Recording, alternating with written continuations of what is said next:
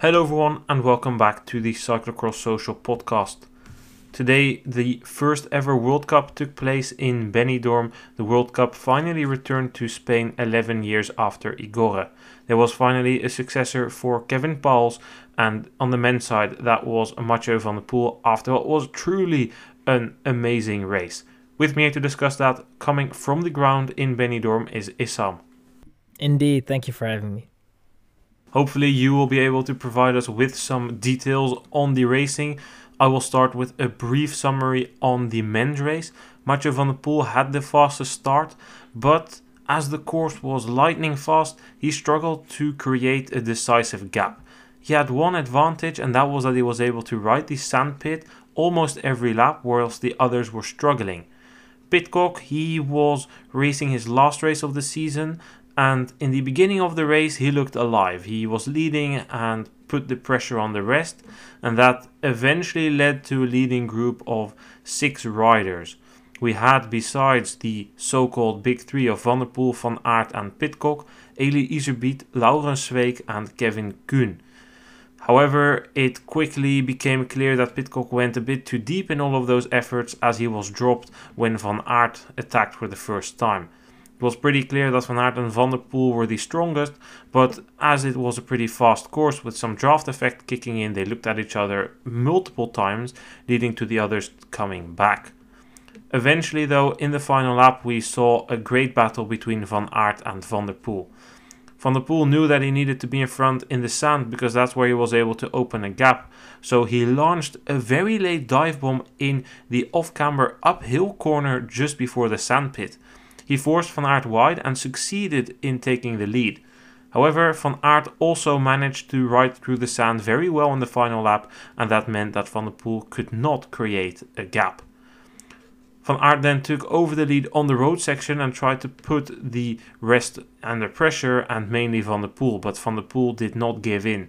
He then, in the technical downhill, launched a very late move down the inside of Van Aert and managed to take the lead on a very crucial moment. A small slip just before the second pit zone still saw Van Aert almost pull alongside Van der Poel, but Van der Poel stayed calm and jumped over the barriers first. That was his goal. He wanted to create a small gap there, but he didn't succeed in creating a gap. But what he did have was the lead and that proved to be crucial because he from there on just went full sprint over the grass section and onto the tarmac. Van Aert was in the wheel, but he ultimately wasn't able to pull alongside. Going through the final corner, he was on the outside of Van der Poel, and the road simply ended there for him. He almost went into the barriers. Luckily, he didn't crash, which means that Van der Poel took the win, his fifth win of the season, ahead of Van Aert, with the third place eventually going to Eli Iserbyt.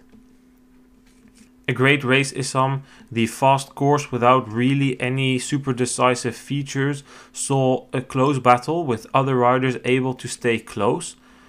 What was your thought on that battle between Van Aert and Van der Poel? Was it really Van Aert who gave it away by allowing Van der Poel to make these audacious moves down the inside and that he should have positioned himself better? Or was it more the class of Van der Poel that he was able to make these moves?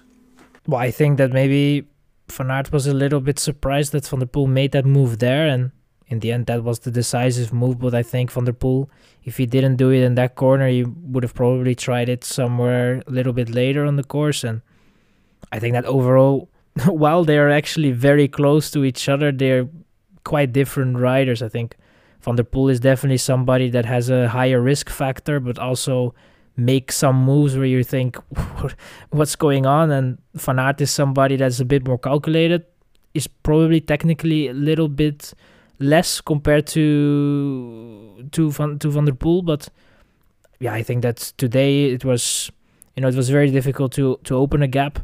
You could really put somebody under pressure, but it was just it, it was fast but it was also in a way that, that you could not really get rid of somebody if he doesn't make a mistake. If he would have made a mistake, um, both Van der Poel or Van Aert, and the other one was ahead, then it was almost game over because then you have guys that maybe that were in your wheel that are gonna be overtaking you or, or you know, but if you're in somebody's wheel, it's easy to follow. But if there is a gap of three, four, five seconds, even with three, four, five seconds, if it's only for a short time, you can still maybe bridge it. But if it's longer, then it's very difficult to bridge it. And that was very visible today. And I think that Van der Poel and Van Aert were the strongest.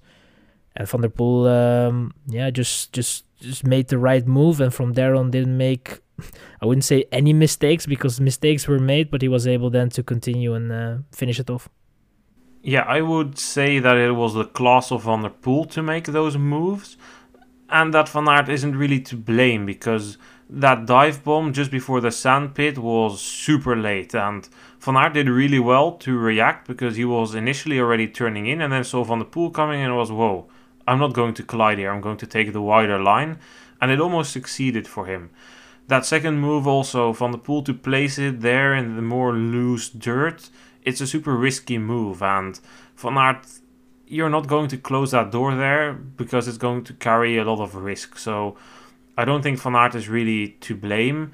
The only mistake he made was, I think, to place him at the outside of Van der Poel to try and come around him. He should have done what Thibaut Nys did in the under 23 race. If he had stayed in the wheel or tried to cut back the corner, then he might have had a chance to pull along. But I think that realistically, that start finish straight was so short that it wouldn't have mattered all too much. The sprint before the sprint decided it. It was a nice battle. They treated us to an amazing battle and as you say, the draft effect played a role. That is why it was relatively important to stay in the wheels. And if you were a couple of seconds down, you could come back when the pace dropped. It was almost like a, a urban mountain bike race, like we have them in the Netherlands. And I think, to be honest, that I don't mind a course like this. Like one of them is fine. It's a great misunderstanding that cross needs to be on grass or in mud. It can be on all surfaces, and this is a bit atypical. It's not a cross you see every day, but I've watched some of these Spanish races, especially the ones in the Alicante region, which is where we were today. Those had more surfaces like this, relatively fast races, grass or some sand paths. Yeah, it's fine for me, and I don't know how it was for you watching there, but it reminded me a bit of a combination between a modern cross and an old cross. An early 2000 cross like Pijnacker or Sint Michiels they didn't have all too much elevation or man-made hills. They also didn't have too much corners and that made for fast racing. Today was without a doubt the fastest race of the season, average speeds of 27.5 kilometers per hour. That is rapid fast. So, yeah, I don't mind it. It's something different. Not every cross needs to be the same, but I do think that there might have been a bit too much tarmac. I agree with that. I think that in terms of tarmac, there was maybe a little too much, but I think that the combination, the tarmac down with the gravel, and sometimes it was tricky in some of the corners, it made it uh, difficult. It was not only sort of a rose, road race, a crit that we were watching, it was you know you actually had to have some skills to get through the corners.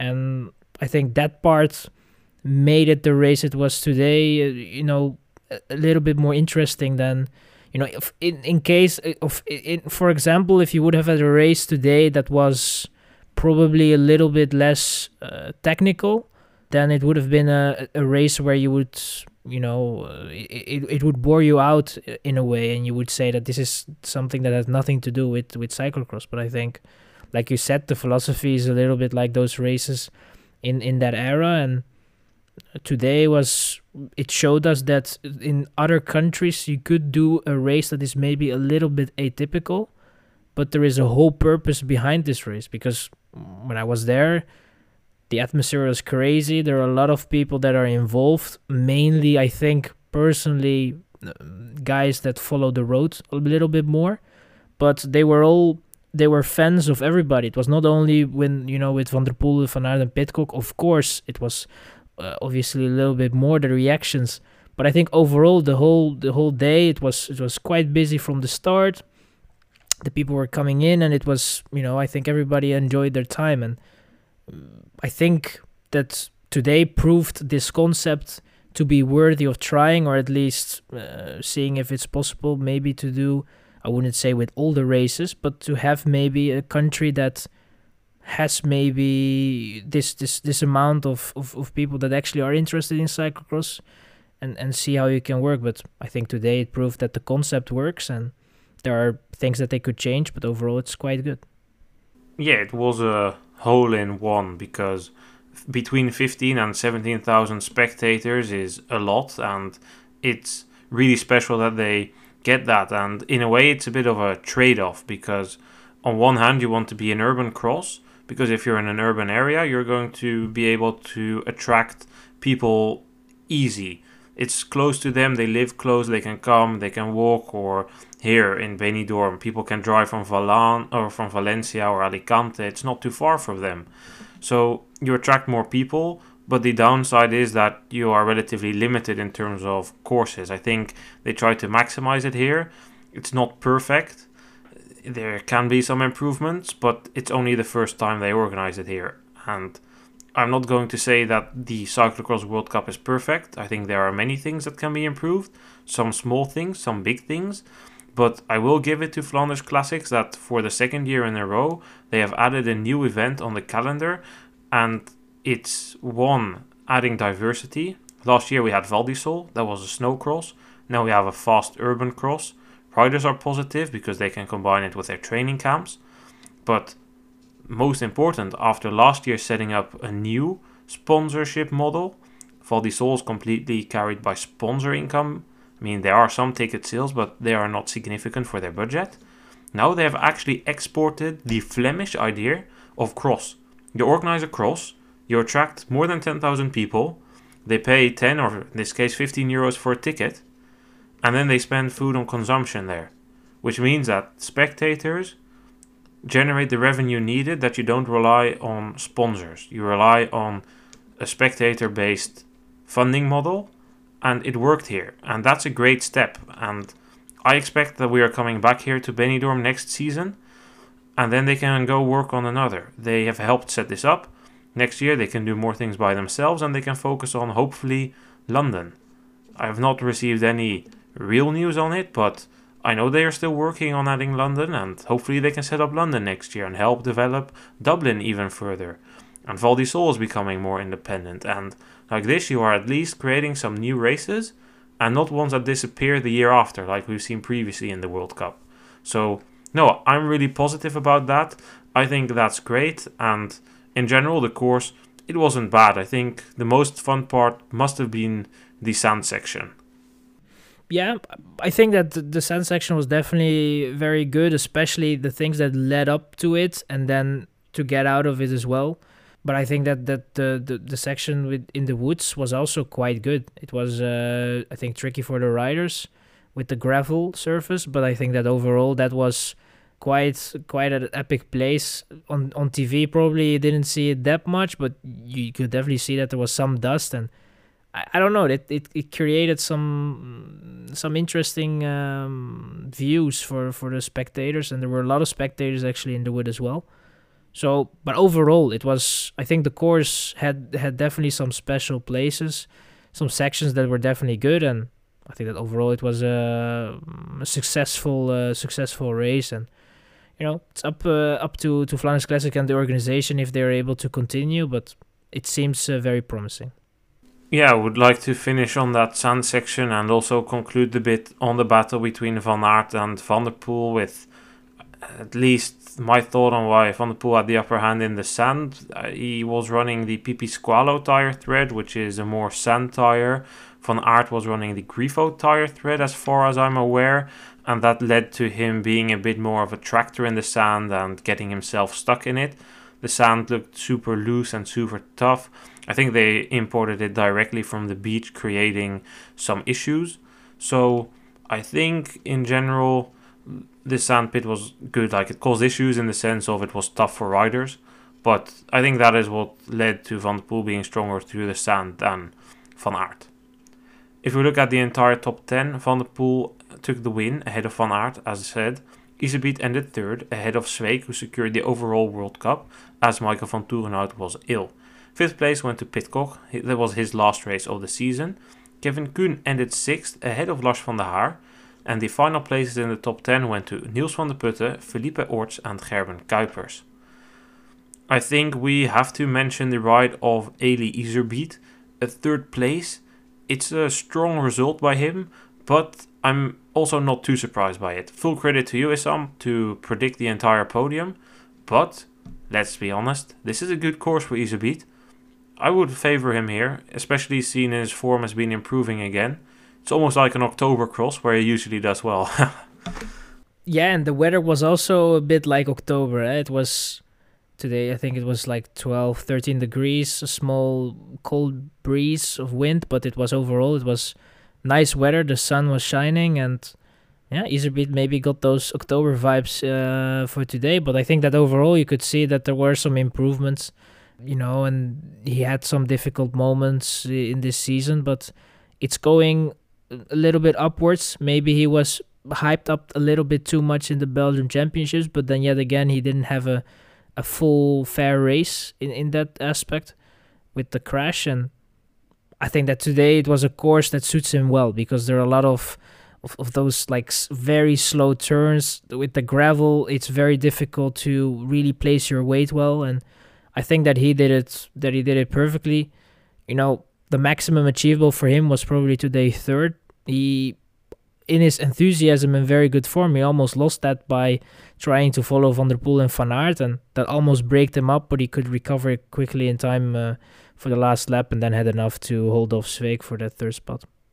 Yeah, I mean, Iserbyt, strong result, but Sweeck behind him, it's a solid performance by him. It's not the perfect course for him, so fourth is more than good enough, and he needed to end top 9 to win the overall.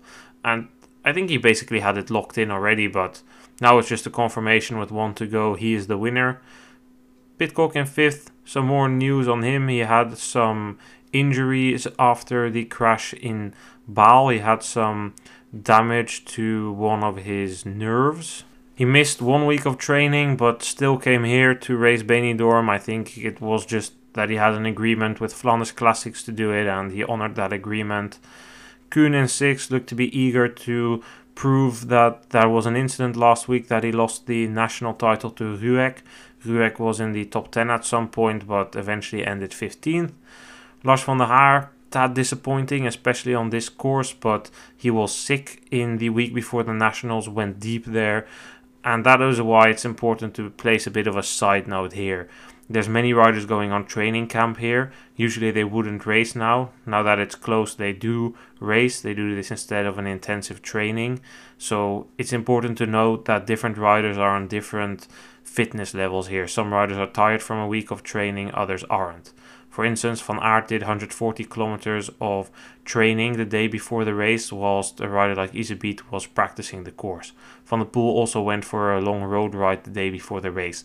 They clearly didn't really prepare for this race, whilst others did. I think for the rest in the top 10, no real surprises, except another strong result by Gerben Kuipers, which leaves us that we, well, we have to mention him. Felipe Orts, ninth in his home World Cup. He was cheered on by a lot of Spanish fans, as you said, an electric atmosphere, and the ninth place is then a very nice result for him. It was basically his home race because not only was it in Spain, it was like what was it, 50 kilometers something from his hometown? Yeah, roughly. It, it was, um, you know, it's for him. It's somewhere that he comes to quite a lot, and when the organizers kind of had their plans to um, to create this race, he was involved in not in a way that that he was uh, he knew how the track how the course would be but he was involved in the sense that he really wanted to know what was going on and um, you know, for him, this race is is special, and you could see it how he how he took it on. He, he gave a lot of time to his fans. Uh, he gave an interview just before before the um, I think it was before the no it was during the men's under 23 race.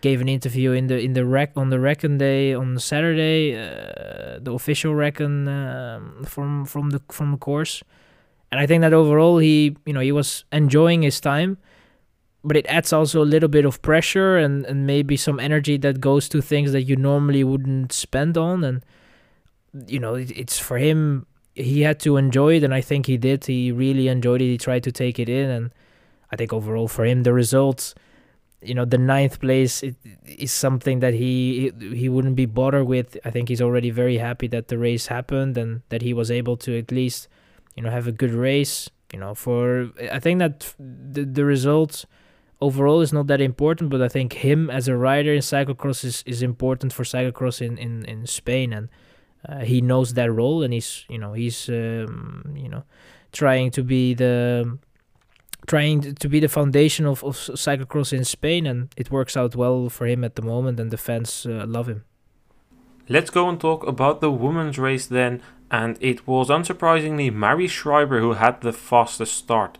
The brand new national champion of Luxembourg was eager to show her kit, but unfortunately for her, it didn't last all too long before Fem van Empel took over. We had a relatively big leading group in the first lap, but eventually we got to a situation with four leaders Fem van Empel, Puk Pieterse, Shirin van Anrooij, and Silvia Persico. Between these riders, there were a couple of attacks, and it looked to be that Fem van Empel and Puk Pieterse were slightly stronger than the other two. Van Anrooij and Persico got dropped multiple times, but managed to come back multiple times as well. Even in the final lap, they were still together, but on what truly was one of the most insane road attacks I have seen in cross, well, especially women's cross ever, Fem van Empel attacked in the final lap on the uphill stretch. She basically made the legs of Persico go poof, then the legs of Van Anrooij went poof, they just got dropped straight from the wheel whilst Van Empel was sitting. Pieterse was hanging on for dear life and she managed to make it to the top of the climb, and that really wasn't everything for her. She managed to take the lead even. Van Empel was surprised, but Pieterse made a mistake. She was distracted by a lap rider and overshot the corner into the technical downhill. Van Empel took the lead, but Pieterse, who knew she had to try and force something on the barriers, managed to regain the lead after the steep banking just before they went into the park section again. An impressive move by Pieterse, who fought hard to take the lead towards the barriers, but ultimately also overshot the corner going to the barriers. That meant that Fem van Empel went over the barriers first. Pieterse tried to pull alongside but couldn't do so. From there on, they were basically in a similar scenario as Van Aert and Van der Poel. Pieterse couldn't get by, and once they went onto the tarmac, she knew it. Fem van Empel was going to take the win. Van Empel took the win ahead of Puk Pieterse. Behind that, Van Anrooij managed to take third, so Persico needed to settle for fourth. Some mistakes there in the final lap by Pieterse Issam. Is that your main takeaway, or are you still a bit blown away by that fabulous road attack by Fem van Empel? Both. I think that the the racing was definitely good, but that attack was uh, was insane from Van Empel. To be honest, sitting in the saddle, you've mentioned it a couple of times that that is a weapon from Van Empel, but well, yet again it was uh, demonstrated, and uh, it was a it was an ugly attack. It was very sharp, and you know both Persico and Van Anrooij had all the difficulties in the world to follow, and eventually had to drop and. Pieterse today was very strong. I think on a course like this, Pieterse normally should I wouldn't say should have struggled, but I think that Van Empel would have won it a little bit easier. And I think today Pieterse actually gave it a fair shot. Was you know gave a gave it made it a tough win for for Van Empel, but in the end Van Empel was uh, was the winner. I mean Pieterse made some mistakes in the last lap that eventually led to Van Empel, you know, being ahead. But I think that overall Van Empel was probably on a course like this in the last lap. It's always difficult to beat Van Empel, and there is no shame in being second uh, for for for Pieterse. I think that in the end, the race played out as you kind of kind of predicted it, and not the way I predicted it with uh, with all the positions uh, being wrong on the podium. So I think that overall, the people definitely enjoyed this race today. I guess uh, you win some, you lose some. You with the men's prediction, and uh, well, I got some of the women's predictions right for once. But that attack by Van Empel on the road, it it's it should be illegal to attack like that. I mean, come on, just seated? Are you serious? Seated? I thought I was watching Fabian Cancellara drop Tom Boonen in the Tour of Flanders. Like, what was going on? sure, Persico and Van Anrooij went deep to come back, but Van Empel takes over the lead seated. And she ups her cadence and shifts three gears bigger. And you can just see, like, I watched it back a couple of times, and first Persico, that face, and it's like, poof, finished. Van Anrooij, who we know is a good road rider, is out of the saddle, hanging on for her life, and poof, legs go. And then Pieterse, whilst Van Empel is apparently just chilling, it doesn't even look like it cost her any effort. Like, how? Pieterse is out of the saddle, and she's she looked just like Van der Poel did when Van der Poel won Milan, no, uh, Strade Bianche in 2021, also in a Dutch champion kit, which is the exact same one Peters is wearing now. And she's hanging on, that face, that grinta. And then the most disgusting part is when they come to that roundabout, Van Empel still has the energy to get out of the saddle. Ah, that was something else. If this is anything to lead up to the road season, I think we are going to see a lot from Fem van Empel this road season because that w- the way that she is able to put out the power seated, it's phenomenal. That seated acceleration, we've said it a couple of times, is just out of this world, and it showed today. And it's very special that Pieterse managed to hang on. So far for my praising of Fem van Empel, because Puk Pieterse, despite those two mistakes, deserves some praising as well. I thought she was super eager today. Getting the elbows out, getting the shoulders out. She matured in the season. She now has learned that you don't always need to be nice. It's not bad to get your elbows out. It's not bad to get your shoulders out. It's not bad to squeeze someone. It's part of the sport. And she's really understanding the game now. And that if you want to beat Fem van Empel, especially on a course like this, you might need to get some not so nice tricks out of your back. And she pulled them today. I think it's unfortunate that she was distracted by the back marker, which caused her to overshoot the corner before the downhill. I think that would be a different scenario because who knows what she could have done there. And then the corner before the barriers, that was just a bit of a mistake. But again, the corner before the second pit zone, another lapped rider getting involved, causing Puk Pieterse to also miss that corner again, 80% rule not doing its work, but we've ranted enough about that in the Christmas period. So back to Puk Pieterse. Great mindset. And if she's able to race like that and the course suits her a bit better, that's a plus point she has because I haven't seen Fem van Empel do that yet. I mean, we have, we have seen some sparks of Van Empel showing that she is able to to ride like that, or at least have this this way of, of, of you know having the elbows a little bit out and, and be a bit more I wouldn't say aggressive but just stay your ground and, and try to maintain your position or improve it.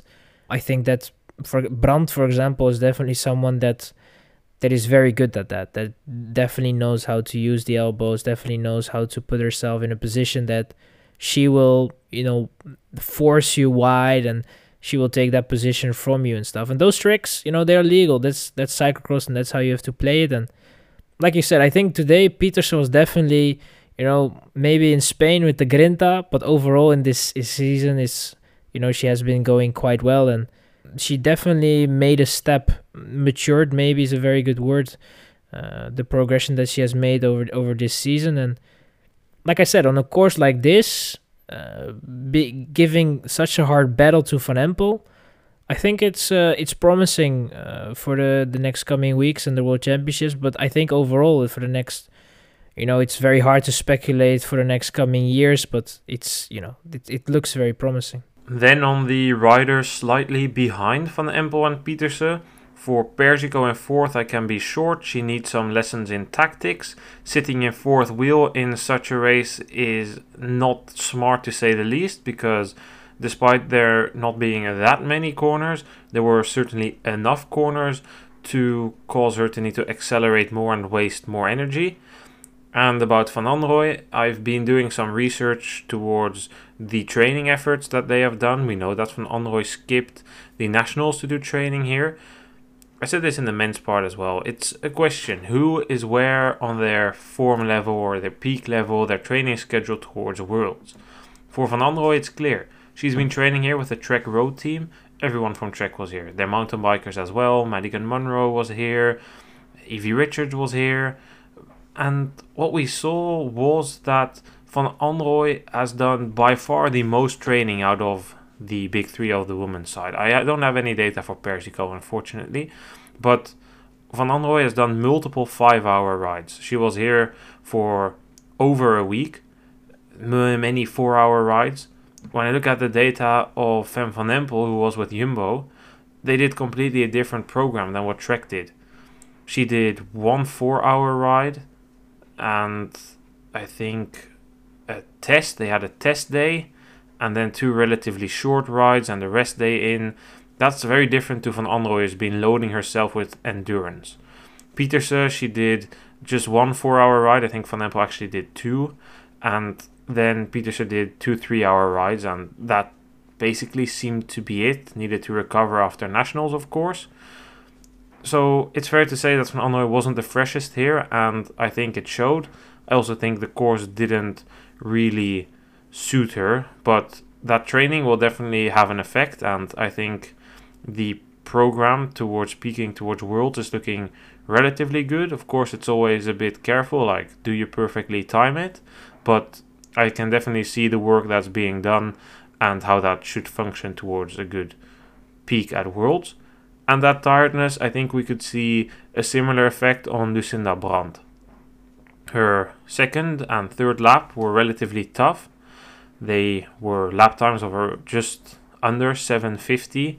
For reference, Van Empel and Pieterse did 730, so that's 20 seconds per lap. But in the final phases of the race, she was able to push her lap times down and get into the 730s again, that's probably also a sign that Brand felt some tiredness after not only a busy Christmas period, but also a big block of training here still towards Worlds. And overall, the race by Brand was not bad because she still managed to overtake Vorst, who was basically in fifth for the entire race. Yeah, indeed. I, I think that that Brand actually today was it wasn't it was not bad. It was quite okay. I think that's for her, especially like you you say, the the training was probably very hard, and then obviously with the busy periods that that was before, it was it is almost logical the way it went today, and like you said, it might be a sign of fatigue that that you know in the first part you were able a little bit to get to go through it, and then it gets a bit tougher, and then you're actually able to get the laps up again. The body kind of gets you know kind of used to the effort that you're doing, and then it's a bit easier to to go through it. And I think for Brand, it's now you know she has been in a constant pursuit of having a good form. seems like it's coming right now, so I think for her it's just hoping that it will be in time for the worlds that she has a maybe a shot of a podium you don't know but i think that's you know for her it's uh, a case of just trying to to to do her best and the form will probably come by itself. And it's a bit the question how she will bounce back from what is a tough season. I still can't really forget the races in the beginning of the season when she was fighting with Van Empel. I would have really loved to see what could have been I am convinced that a complete fit season Lucinda Brand would have been able to fight with the three we have seen now. That could have made it even more interesting. It was kind of what I predicted pre-season as well, that we would see a strong Van Empel, Pieterse, Van Anrooij, but that Brand, and I expected a lot more from Vos, that they would be able to fight with them, but unfortunately it wasn't to be. And if we will see it at the World Championships, I don't know. It's hard to say. Let's look at the entire top 10 because we can speculate, but we can keep that for the preview podcast for Worlds. We went over the top 5 of Van Empel, Pieterse, Van Anrooij, Persico, and Brand. Sixth place went to Vorst. Bit of an anonymous race on an island, got overtaken by Brand in the final stages. Good seventh place by Zoe Bäckstedt, ahead of Line Burquier, Magali Rochette, and Helene Clauzel, the newly crowned French champion in 10th. So I think we need to talk a bit about Bäckstedt and Burquier. Some Bäckstedt, it's a return to the levels that we saw in the beginning of the Christmas period when she had really good results. Fourth in Gavere, fourth in Mol. It's a good result, seventh, of course, maybe not perfect for her, but still not bad. and then Burquier in eighth. You have uh, a lot more insights on her race than we do. Well, a lot more. I don't know, but I don't know how the broadcast exactly went for for the women's race and what there was seen from Burquier. But from what I saw, it was especially that that long straight uh, that that is going up quite. I wouldn't say yeah, quite steep actually. She she was climbing very well and on a course like this where you need the power um, you can definitely say that this is definitely not a course that suits her well. You know, she can get definitely get some of the technique going, but actually actually crashed. I think it was lap two probably where she crashed. Um, that didn't help her, but in the end, I think that if you take that crash in consideration and the, the fact that she kept going, she can like really, really uh, take take the, the, the, the, the effort to, to another level. She she can really suffer on a bike, and that's what you need to to be a good cyclist and to be a good cyclocross rider. And I think today from her it was. Uh, you might not think that it is a special effort, but for me it, it looked very good and it looked very promising. And like I said, on a course especially like this, where you cannot really find her ability, which is probably climbing uh, she, in my opinion, did a very good job.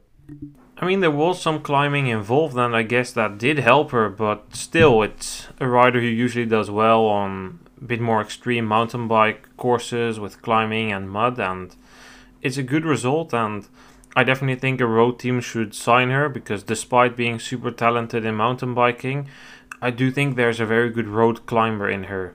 Seen her posture, seen that she basically weighs nothing, and has very good watts. Yeah, I think that would definitely be a road signing, and she's made a lot of progression on the faster courses this year. Whereas for Bäckstedt, I think we always knew that she could do it on fast courses, especially considering that she's not the most technical rider.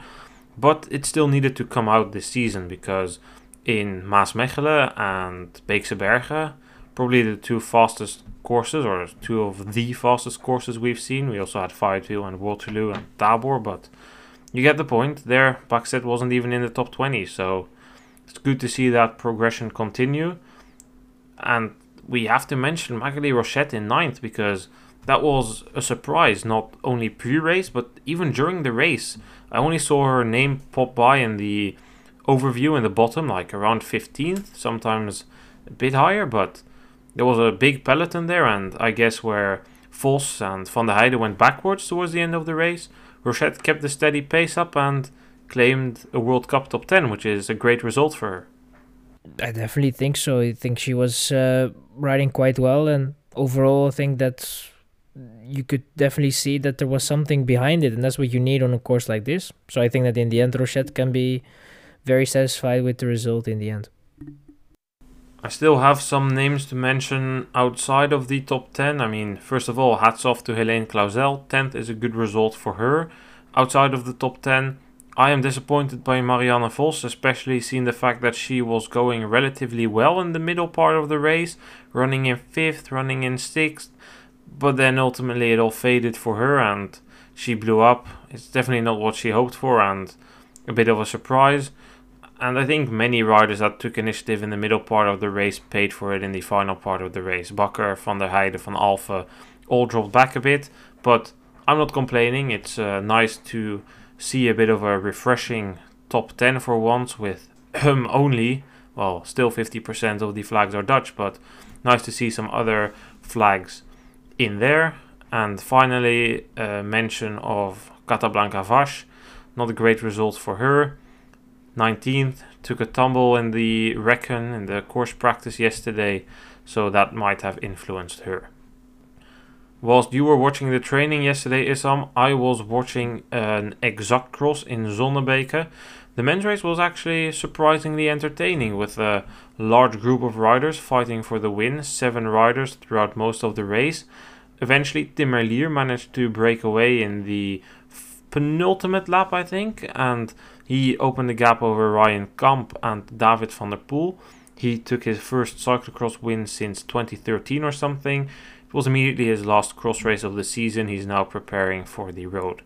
The women's race was won by Denise Betsma. That was super boring. She rode away in the early phases of the race, already in the first lap. Won on pure class, deserved the win. Had more than a minute on Marion Norbert Riberolle in second, and Austin Killips ended third. I do wonder what happened with Betsma's plan to go on training camp in Spain. Maybe it got cancelled for whatever reason, or we don't know, but good to see her take her second win of the season regardless. Then back to Benidorm Issam.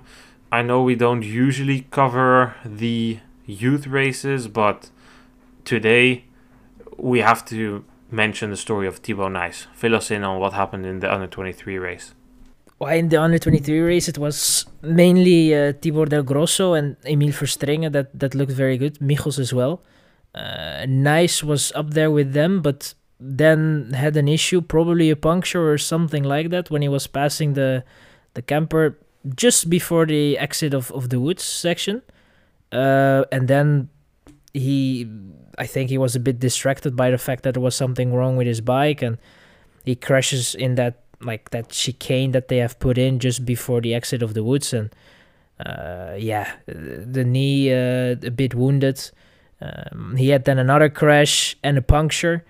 Uh, so in the end, everything was against him, but remontada that's that's the word that you can use for the uh, the performance of Nys today was he came back to the front uh, in the end also you know the, Del Grosso turns into that corner the last corner first is the f- one leading the sprint and we have seen that if you come out of that corner first it's almost impossible for the rider behind to make an attempt and, and, and get you before the line. And Nys was just able to to demoralize Del Grosso in the sprint. After the race, Del Grosso said that that he was going and then he felt that Nys was coming so fast. And you know then it it, it kind of just gets in, in, in, in the legs. And Nys today was was was really good. Was actually very good. And despite everything after the race I've seen him as well. He looked fresh there was not, that it was really a very tough race for him uh, so I think that performance is, is, is truly truly great,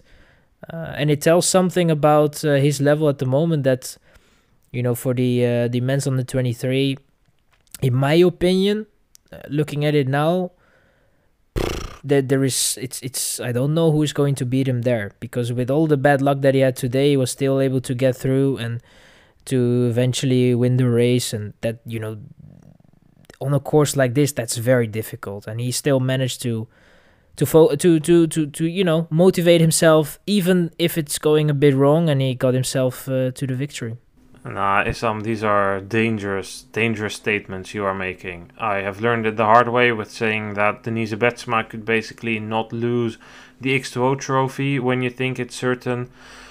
And look where I am. I'm in a position where Betsma is more than two minutes behind in that trophy. Yes, I, I, I agree. I, I, agree. Nys is very good, but don't forget when we went to the European Championships this year, we were all sh- saying, yeah, Nys has been by far the best under 23 rider, maybe Ronhaar. But what happened? He had a puncture and lost so much time that he ended third. And it's a bit of a thing with Nys on championships that things don't really go his way, almost like he has some of the genes of his young father.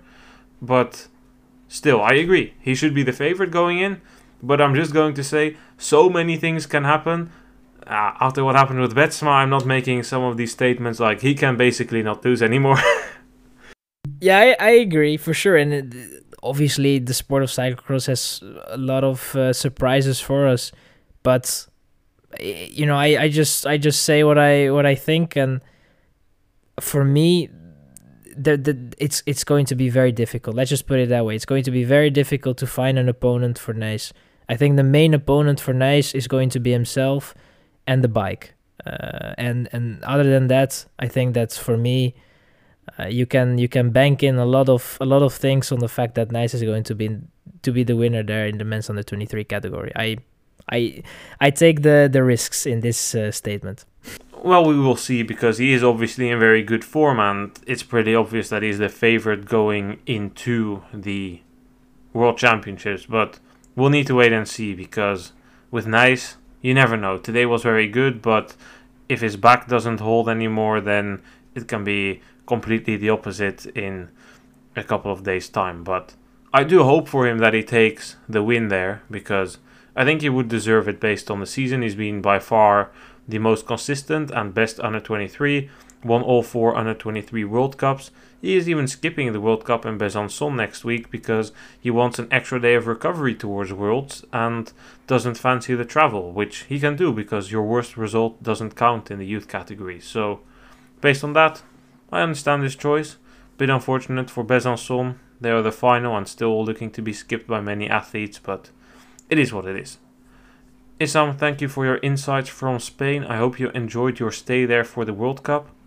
Yes, thank you for having me. Yeah, it was perfect. The stay was uh, was great here, so I really enjoyed it. Re- enjoyed the atmosphere, and the racing was also very good, which helped. So, yeah, um, I'm I'm very happy here, and tomorrow I go back to the Netherlands. Yeah, back to the shit weather here. Um, I hope, uh, I said that you enjoyed it. Glad to see that you most likely did. It also brings an end to our long campaign of the discount code of the Benidorm Cyclocross World Cup. So uh, maybe you'll get some new ads on our next episodes and not the same old Benidorm Cyclocross Worlds. But uh, no. Thanks everyone for listening, and we will be back with an episode ahead of the World Cup in Besançon this week, and then a double weekend before Worlds next weekend. So, see you guys. It's uh, two more weeks until Worlds. Stay tuned. Goodbye.